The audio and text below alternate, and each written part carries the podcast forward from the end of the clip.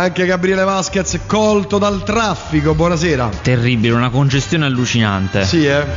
Ma allora invece ti racconto questo aneddoto. Sì. Allora, stavo nel traffico venendo qua. Sì.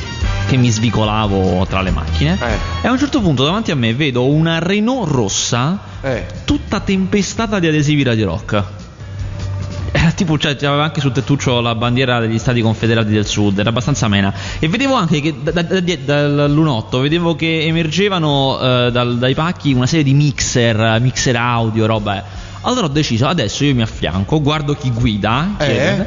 e ho deciso che questo è l'ascoltatore medio, cioè questo che è ufficialmente un controllo a campione così a sorpresa. Questo è l'ascoltatore. Pelo, canotta, tatuaggio. Grandissimo. grandissimo. Mi ha dato grande soddisfazione. Ci hai parlato? No. No. Però ho deciso, è a te, uomo con canotta, pelo e tatuaggio, che oggi consiglierò Toy Story. Esatto. Da vedere, eh. Eh, beh, bellissimo. Tra l'altro, Toy Story, Toy Story 3 in 3D. esatto, tra l'altro è già uscito da due giorni. Mm. Perché è uscito anticipato. È uscito mercoledì. Quindi è molto probabile che molti ascoltatori più accorti sicuramente l'abbiano già visto. E arriviamo sempre in ritardo noi. Eh, vabbè, questi anti- anticipano. Ma in realtà loro anticipano per fregare noi, capito? Eh, lo so, lo so. È un gioco a ribasso a cui non possiamo prestare il fianco, se no dove finiamo? Ho oggi ho accompagnato all'aeroporto Martin Landau e non l'ho riconosciuto. Mettapino. Ma che davvero? Incredibile. Ascoltatori Ma Martin Dao ha un'età invereconda comunque. Che avrà 200 anni. Ma più o meno. 207 tipo. Vabbè, iniziamo, va. Allora, film usciti. Toy Allora, Story da vedere. Toy Story 3. Allora, Toy Story 3 è l'annuale capolavoro Pixar, ormai è quasi superfluo dirlo. Eh, se, eh, di- diciamo che la stranezza di questo film è che riprende la saga di Toy Story almeno 10 anni più o meno dopo il secondo. Eh, si parla ancora chiaramente dei, gio- dei giocattoli, i protagonisti sono sempre Woody e Buzz. Questa volta la trama... ehm, Diciamo che vagamente, come tipologia, vagamente riprende quella del secondo. Cioè, se ricordate bene, nel secondo era tutto uno scappare e un correre. Era un film molto fatto di corsa. Questo qui è un film d'evasione, cioè un film di carcere praticamente. Perché eh, lo spunto è che Andy, il padrone dei giocattoli, va al college, è grande e cresciuto, va al college. E I giocattoli vengono per errore dati in beneficenza ad un asilo. E questo asilo, eh, da che sembra un luogo paradisiaco, si scopre che in realtà è praticamente un carcere dal quale è impossibile uscire, gestito con pugno di ferro da un, un giocattolo particolarmente carismatico e potente come sono queste figure da- che, che nel carcere hanno il potere.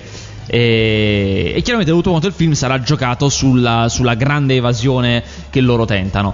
Eh, è un, come ho già detto, un film bellissimo ed è più che essere in linea con i vecchi Toy Story, cioè col primo e col secondo, è molto in linea invece con gli ultimi film Pixar, cioè con Up e eh, Wally, nel senso che ha un sentimentalismo, un, un modo di, di commuovere a un certo punto molto, molto tipico di questi, di questi ultimi film. Eh, è veramente. Allora, la cosa che mi ha stupito di questo film a me è che pur, pur rimanendo sempre e comunque un film che ha come target primario eh, bambini. i bambini, assolutamente, è solamente in seconda battuta che cattura anche il pubblico dei più grandi con una serie di raffinatezze incredibili, tra cui molte citazioni appunto del, del cinema carcerario, delle le figure tipiche, i personaggi tipici del carcere, molto molto carino. Ma la cosa incredibile è che, eh, come spesso accade in questo tipo di film, c'è il momento in cui sembra tutto perduto. Sembra che non ce la faranno questa volta, ah, stiamo per morire, queste cose così. Però in, in questo momento in cui sembra appunto che stanno per morire, da che si comportano come solitamente capita in questi film, a un certo punto si fermano, si guardano in faccia ai personaggi e lì si respira veramente la morte. Cioè nei loro occhi tu cogli il fatto che sanno che stanno per morire e sono molto spaventati dal morire. Ed è una cosa che io cioè, al cinema non vedevo da una vita, mi ha, mi ha sconvolto, mi ha impressionato tantissimo. Ce l'hanno fatta i cartoni animati, incredibile.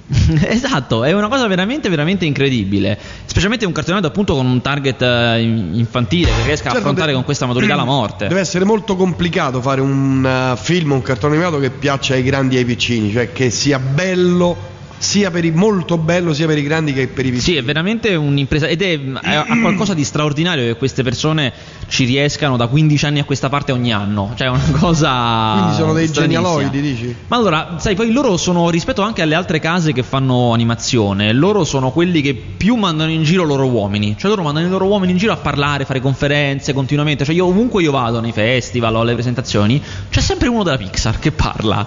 Eh, una volta è uno sceneggiatore, una volta è un animatore. Questa volta eh, è venuto in Italia mh, Guido Quaroni, che è l'italiano della Pixar. È uno che sta a un livello dirigenziale molto alto, è il supervisor tecnico, cioè è quello che il numero uno della tecnologia, che quando iniziano a fare un film, e magari, che ne so, in questo film sanno, per esempio per Toy Story 3, sapevano che ci sarebbe stata una scena in una discarica e che questo avrebbe posto molti problemi tecnologici realizzarlo, a lui gli dicono pensaci tu, risolvilo, ti diamo altre 15 persone, il tuo team, e tu risolvi questo problema. Eh, tecnica- tecnologicamente proprio. E, e questi insomma questi della Pixar che girano ai quali tutti quanti più o meno facciamo sempre la stessa domanda ma com'è possibile che fate che- arrivare a questo cioè fare arte in questa maniera industriale come com'è possibile? Loro rispondono sempre che la vera, vera, vera differenza rispetto agli altri è che nel- nella Pixar ha, un- ha il ruolo dirigenziale, cioè quelli che solitamente sono i produttori, la gente dei soldi, quelli proprio, eh, ci sono gli artisti. Cioè c'è gente che viene dal mondo dell'arte, che sono stati registi prima, insomma che, eh, che hanno un tipo di mentalità non da squalo della finanza, ma da grande artista. E, e specie me lo diceva pure qualche anno fa un, uh, un uomo che era stato in Disney e poi era passato in Pixar e che appunto notava questa differenza, che, che è nettamente la cosa più, più lo scarto maggiore che c'è. Sebbene poi loro facciano i film per vendere i giocattoli, è incredibile. Cioè Toy Story, Nemo, Cars, Wally, tutti i prodotti di marketing straordinari che vanno come il pane e che loro sfruttano fino all'ultima All'osso, goccia. eh, Sì, certo. sì. Eh, Cioè c'è la carta igienica di Toy Story, c'è veramente di tutto. E- eppure, beh, questo però è tipico del- dei cartoni animati. Se tu pensi che Mazinga, i primi cartoni di Mazinga furono creati da Gonagai perché esisteva il giocattolo e la casa di giocattoli gli aveva detto fammi un cartone che io lo vendo per vendere il giocattolo. E quindi questo tipo di committenza, questo tipo di legame tra il gioco effettivo che si vende nei negozi e poi l'animazione è una cosa molto, molto antica e molto radicata. E, e un'altra cosa tipica del- della Pixar che si ritrova qua, perché in tutti, questi, in tutti questi film di questi 15 anni di Pixar, c'è in effetti, è strano, loro sono, enti- sono tanti, sono almeno 5 grandi pilastri, 5 vecchi saggi più una marea di altri animatori, però c'è una linea comune. Cioè questi film si assomigliano tutti come se fossero fatti da un autore unico che ha magari le sue fisse, no? come Scorsese con i peccati. C'è una linea musicale comune. Esatto, che è l'abbandono. Tutti i film Pixar hanno sempre, eh, diciamo, il minimo, la cosa minima che hanno sempre è un momento in cui i personaggi protagonisti si ritrovano lontanissimi da dove dovrebbero essere e tra loro e il punto dove devono arrivare o, o quello che era casa loro si frappone un universo immenso per loro. Per esempio, alle volte per Toy Story è, sono- è qualche isolato, qualche casa di distanza che però per un giocattolo è un universo sconfinato. Eh, per, Nemo, per Nemo della ricerca di Nemo era tutto l'oceano, il padre di Nemo deve attraversare tutto l'oceano per andare dal figlio, per Wally tutto lo spazio, per Up quasi tutto il pianeta. Insomma, c'è sempre un viaggio incredibile che viene fatto e c'è sempre poi un momento in cui questi personaggi da soli di fronte a questo tragitto sconfinato sembrano non potercela fare. Capita pure in eh, Monsters, eh, Monsters Inc. quando loro vengono catapultati nell'Himalaya, che, se- che sembra proprio che ogni volta che lo vedo penso no, questa volta non ce la fanno a tornare, stavolta rimangono lì. E, eppure qua appunto in Toy Story nel- nella grande evasione il tentativo disperato di tornare a casa prima che Andy parta per il college c'è, eh, c'è quest'idea c'è quest'idea di attraversare uno spazio incredibile di quindi compiere un viaggio come metafora poi dell'impresa interiore chiaramente poi c'è tutto poi una maturazione dei personaggi quindi andatevelo a vedere non so se non l'avete già visto se l'avete io tornerò una seconda volta a vederlo Addirittura. eh sì, perché anche perché poi sa, questi sono film che, eh, che qualcuno mi picchia se non lo porto a vedere. no? Ah, Per cui, ecco. insomma, Senti, invece la- spontaneamente tornerò una seconda Come tecnologia 3D com'è? Ah, bellissimo, mi ha ricordato una cosa molto bella. Eh, Guido Guaroni, l'italiano della Pixar che è venuto qui in Italia, tra le solite tante spiegazioni che ci ha fatto su come procedano, come vanno, eh, ha spiegato anche, adesso che sono al secondo film 3D, come approcciano loro il 3D. Perché loro chiaramente devono fare tutto diversamente dagli altri, non possono Certo, avere sono cartoni animati. Esatto, ma poi devono farlo, loro per, per mentalità devono farlo anche diverso dagli altri che fanno i cartoni animati, cioè devono avere un metodo loro. Mm. Essendo cartoni animati, cioè non essendoci nulla di vero, loro la profondità se la inventano, cioè decidono arbitrariamente questo è lontano tot e questo è vicino tot, perché chiaramente non c'è un referente oggettivo. Allora, loro hanno deciso questo. Innanzitutto non esce niente dallo schermo mai, neanche, neanche pagati. Mm. Scelta proprio ideologica. Due, non si supera mai una certa profondità. Loro eh, utilizzano un'unità di misura del pixel, hanno deciso proprio sempre arbitrariamente, hanno deciso misuriamo non in centimetri, non in pollici, non in, eh, decidi, misuriamoli in pixel, visto che tanto è tutta roba Bello, finta. Eh. E, e calcoliamo che non si devono mai superare i 10 pixel tra il fondo e il, e il davanti. Quindi insomma, un personaggio può avere 4 pixel davanti a sé e 6 dietro, per dire. Mm. Non di più, assolutamente no. Solo in casi proprio eccezionali se vogliamo fare qualcosa di pazzesco. Eh, però in linea di massima. Quindi mai. il pupazzetto che esce fuori dallo schermo, che vola. Questo posteggia. loro assolutamente no. e, e poi hanno deciso un'altra cosa: di prendere come referente di questi 10 pixel di profondità il punto in ogni momento, cioè in, per ogni inquadratura, il punto in cui si, si, dovrebbe soffermare lo sguardo dello spettatore, cioè quello che secondo loro è il centro della scena. Mm. Quindi c'è un individuo, che credo sia uno o forse due, che è l'addetto al 3D, che si occupa per ogni fotogramma di dire allora questo è il centro dell'inquadratura, questa è la cosa più importante. Per ogni questo... fotogramma? Sì, beh, molti, molti, saranno simili chiaramente, però insomma lui lo fa fotogramma per fotogramma perché va deciso ogni volta, perché sai magari il fotogramma dopo, quell'oggetto che gli era dietro gli si è avvicinato, quindi bisogna restringere di ancora di più la profondità. Eh, un fo- lavorone proprio. Una cosa, cioè una cosa inumana. Quanti, quanti, fotogrammi sono un film? Allora, sono 25, 25 al secondo.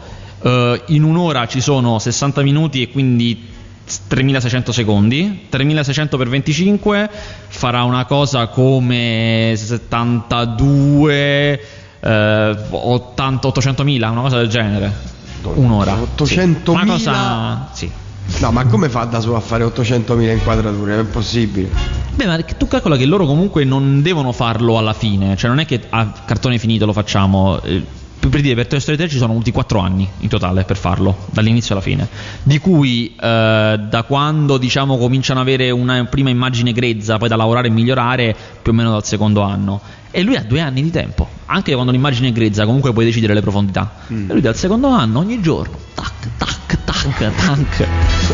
e appunto individua, per ogni inquadratura individua qual è il qual è il, il, punto centrale dove si guarda, quindi solitamente il personaggio principale. Eh, però, scusa, loro fanno un film all'anno o sbaglio? Sì, perché hanno cominciato scalato. Ah, quindi quattro anni. Adesso hanno tre film in preparazione. Uno appena iniziato, uno al secondo anno, uno al terzo e basta. ah, quindi è, è proprio una catena di montaggio vera e propria. Pazzesca. Infatti Quaroni diceva che lui ha lavorato a Toy Story 3 e adesso comincia quello che esce da tre anni, che è Monsters Co 2, se non sbaglio. E, ehm, insomma, eh, decide per ogni inquadratura qual è il punto che si sta guardando e da lì fa le misurazioni per fare il 3D. Il risultato qual è?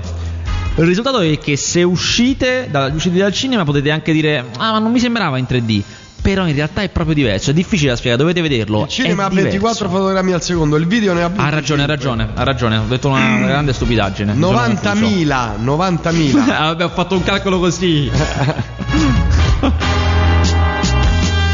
qui chiedere come si chiama quel film belga fatto con i pupazzi con un cavallo come personaggio. Questo è perché si ricorda evidentemente Francesco Alò che l'altra volta urlava Cheval Cheval. Si chiama Panico al villaggio. Guarda Eclipse, poca azione, una ragazza che non sa decidere di diventare zoofila o necrofila. Bellissimo, Eclipse è il nuovo Twilight di cui abbiamo parlato l'altra volta che ha macinato, eh, ha veramente macinato. Ha fatto 3 milioni così al volo. Accidenti. Nel primo weekend calcolando che è stato. Infatti, sarà un bello scontro questo weekend dove ci sta uh, Twilight che ha il secondo weekend nei cinema, quindi che va già alla grande, e Toy Story che chiaramente è appena arrivato, eppure lui ha un suo pubblico, diciamo, di- discretamente affezionato. Prossime uscite? Prossime uscite. Predators, allora, che mi dicono non sia male. Allora, Predators l'ho visto. Beh, è buono. Addio. Non esageriamo, non è che ci spertichiamo, però è buono e non me l'aspettavo. Allora, innanzitutto, te lo dico subito, secondo me ha, e mi sbilancio, i primi 120 secondi più forti degli ultimi 15 anni. Cioè ha un inizio subito immediato, veramente i primi due minuti proprio così ma straordinari, straordinari non solo perché ti buttano subito dentro il film con classe, con raffinatezza e con Più dinamica. dell'inseguimento di 007 in... E quello però è molto molto lungo quello, cioè non dura due minuti, quello dura Ah, una quello è decina. tremendo, quello è tremendo, eh. quello è bellissimo, è bellissimo. Quello, cioè, se vogliamo fare i migliori inizi, quello vince. Ah. Però nei migliori due primi due minuti vince questo, perché questo è pazzesco. Non ve lo dico perché proprio è bella la sorpresa. E però inizia molto bene ed è anche molto una dichiarazione di guerra, cioè fa- ti fa capire subito che film hai di fronte. Un film che è subito serie B, cioè per serie B intendo come pregio, eh, cioè un film che inizia quando inizia l'azione e finisce quando finisce l'azione. Non ci stanno Classico, prologhi. spara tutto. Esatto, si entra, si, si entra e si esce in dolore proprio.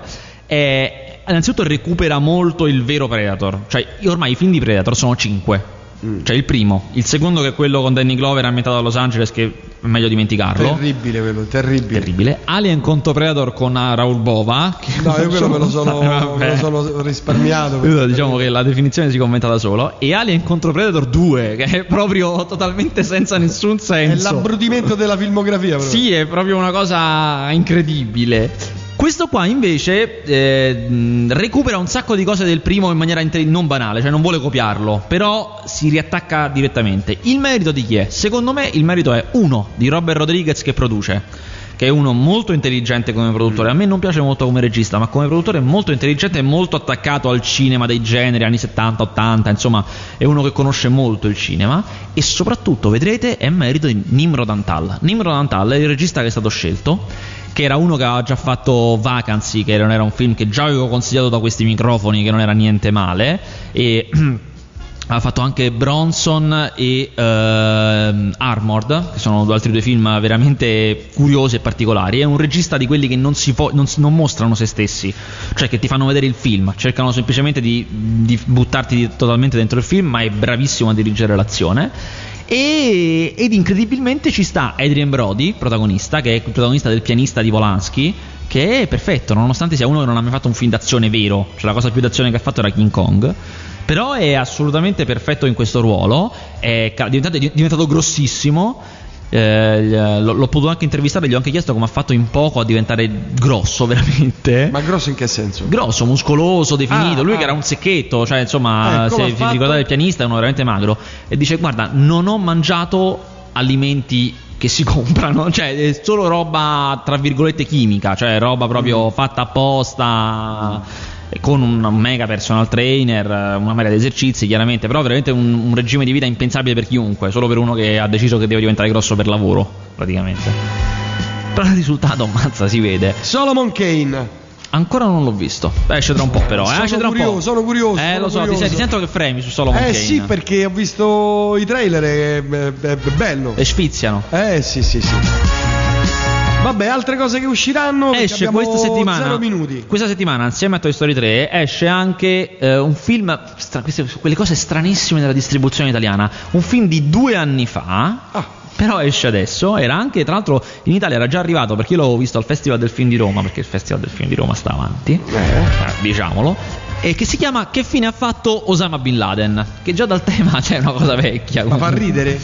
Sì, perché è, eh, il- lui è Mo- Morgan Sparlock, che è il documentarista che aveva fatto Super Size Me, quel documentario sui McDonald's, eh, Ah, sì. che aveva fatto quell'esperimento per quel documentario che avrebbe mangiato unicamente roba di McDonald's per, oh, non mi ricordo quanto, forse un mese. E, insomma, e quello era, era un bel documentario sull'alimentazione in America, non era stupido come può sembrare. Questo qui invece è un documentario su lui che va a cercare, in prima persona va a cercare Osama Bin Laden. Adesso mi metto e vado. Eh, per dimostrare una serie di cose, soprattutto poi è tipico di Morna Sparlock che, ti, che mette lo specchietto per le allodole, quindi in questo caso lo specchietto è Bin Laden, ma in realtà il documentario è sull'integrazione tra America e eh, paesi medio orientali. Eh, sui pregiudizi e su smentire questi pregiudizi e anche molto su come queste persone vedono gli americani, come siano percepiti, che è una cosa che magari oggi è più vista, sentita, più scontata, ma mi ricordo quando lo vidi all'epoca era una delle prime co- uno dei primi documentari che cercavano di fare questo, cercavano di poi dovete sempre immaginarvi che sono documentari per gli americani molto. Cercavano di mostrare agli americani come, come sia la situazione per davvero, come siano visti, quale sia l'altro, il rovescio della medaglia di quello che stavano facendo. Vabbè, ce ne possiamo andare perché è arrivato Mario. che succede? Dimmi Mario. Prego. Posso? Come no? Ciao. Allora, ciao. Mi sembra il momento adatto per sottolineare una cosa secondo me prestigiosa. Tu l'avrai già detta, però siccome lui è un critico cinematografico, Eh. Radio Rock eh, sponsorizza Notti di cinema a Piazza Vittorio. Ah, eh, eh, che è Ma una vero, cosa. ti dirò di più. Ah, l'avete già detto? No, no, no, no, No, no, non no, l'abbiamo no. detto, ti dirò di più. Abbiamo, siccome sponsorizziamo, abbiamo anche mandato un nostro uomo. Ah, Francesco. Sì, le notti di cinema a Piazza Vittorio, che sono sostanzialmente l'arena all'aperto a Piazza Vittorio che manda i film della passata stagione. Attenzione, scusa se mi permetto. sì. Che l'arena c'ha un fascino, insomma. straordinario, Eh, eh, no? scu- Fascino. scusa se mi Belli- permetto. No, no, bellissimo, io vado ogni anno, è bellissima l'arena di Piazza Vittorio e l'altro sono due grandi schermi, è veramente un posto straordinario. Quest'anno fanno il ping pong del cinema italiano, non ho voluto chiamare, eh, che è un ogni lunedì e ogni giovedì, a seguito del film, film italiano, c'è l'incontro o con un attore o con un regista. Il lunedì sono tutti attori e li cura Franco Montini, che è un giornalista e critico. Il giovedì sono tutti registi e li cura Francesco Alò. C'è stato ieri eh, Io sono l'amore, che è un capolavoro, un film fantastico, e c'era il produttore in questo caso. Però insomma, solitamente ci sono i registi. Fa, eh, Faster, posso sfruttare il tuo uomo? Biegamente. Io, come no? Allora, Tanto, prima ma cosa, devo, prima cosa devo dire che eh, eh, stiamo parlando di un'iniziativa che svolge nella mia fascia di programmazione, quindi evidentemente mi, mi sto In togliendo diretta concorrenza. Mi sto togliendo il pubblico, però quando è giusto è giusto. Poi siamo d'estate. Però mi permetto, domani io non lavoro, domani è Ah, sabato, ecco. domani Oh, e dopodomani ottimo, ottimo. ci sono sabato 10 e domenica 11. Da una parte c'è quello eh, normale e l'altro Sì. è la sala d'essè. Ah ah. Mi consigli Allora, un film sì. sia per sabato che per domenica? Io non ho problemi se sia quello normale che quello di sé. Se è bello Ok. è bello. Allora, io, beh, io chiaramente a guardarli preferisco quelli del 6, sono più belli in, questo in questi due giorni. Eh. Allora, sabato 10 fanno Lourdes alle 23.15, che è un film molto bello. Molto, Ah, molto Lourdes da bello. vedere. Sì, sì, sì, sì, molto delicato, veramente è. Domenica 11 invece fanno un film meno delicato, anzi molto violento, ma non violenza sangue, violenza mentale. Ah. Molto molto violento, ma bellissimo che è Il nastro bianco. Il nastro bianco è anche più bello di Lourdes, che ha vinto Cannes l'anno scorso di Michael Haneke. È, è un film in, in un bianco e nero molto saturo, ve lo dico in due parole perché magari merita. È un film in bianco e nero molto saturo che racconta della Germania del secondo Reich, quindi eh, prima della prima guerra mondiale. No, no, ma attenzione, Pesante, no? no, no, no, attenzione, attenzione, perché adesso vi spiego. Eh, è un piccolo paese della Germania in cui succedono una serie di cose strane. Per strane intendo una persona muore, ci sono degli incidenti strani, molto è. E sembra, poi il film lo dovete vedere, però quello che sembra da subito, dall'inizio, che siano i bambini a fare queste cose. È una cosa molto strana. Quindi io per il weekend sto a posto. Sabato vado a vedere Lourdes e domenica anticipo e vado al nastro, nastro bianco, Sto sì, a sì. posto, eh? Sì, sì, sì, sì, sì. Poi vengo da lei. E, vedrà- e vedrai, fai caso nel nastro bianco, fai caso a Ci sei come- anche tu? No. Eh, forse il nastro bianto ci vengo a vederlo. Attenzione. No, ci eh. sei anche tu nel film. No, non è. No, no, no, non faccio una comparsata. Eh, nel nastro bianco, se poi fai caso a come il, ehm, il regista sembra odiare i protagonisti, sembra odiare perché sembra volergli infliggere le peggiori pene, eh, le peggiori umiliazioni. E poi, se tu ti fai brevemente un calcolo di questi, questi bambini, che età hanno, in quale anno, cioè ai primi del Novecento hanno 10 anni, che età avranno nella Germania degli anni 30? Ti fa, ti fa capire più o meno anche di co- su cosa è il film poi in realtà. Vabbè, magari io noto qualcos'altro. Ma no, perché, ma sicuramente, semplicemente io davo il mio.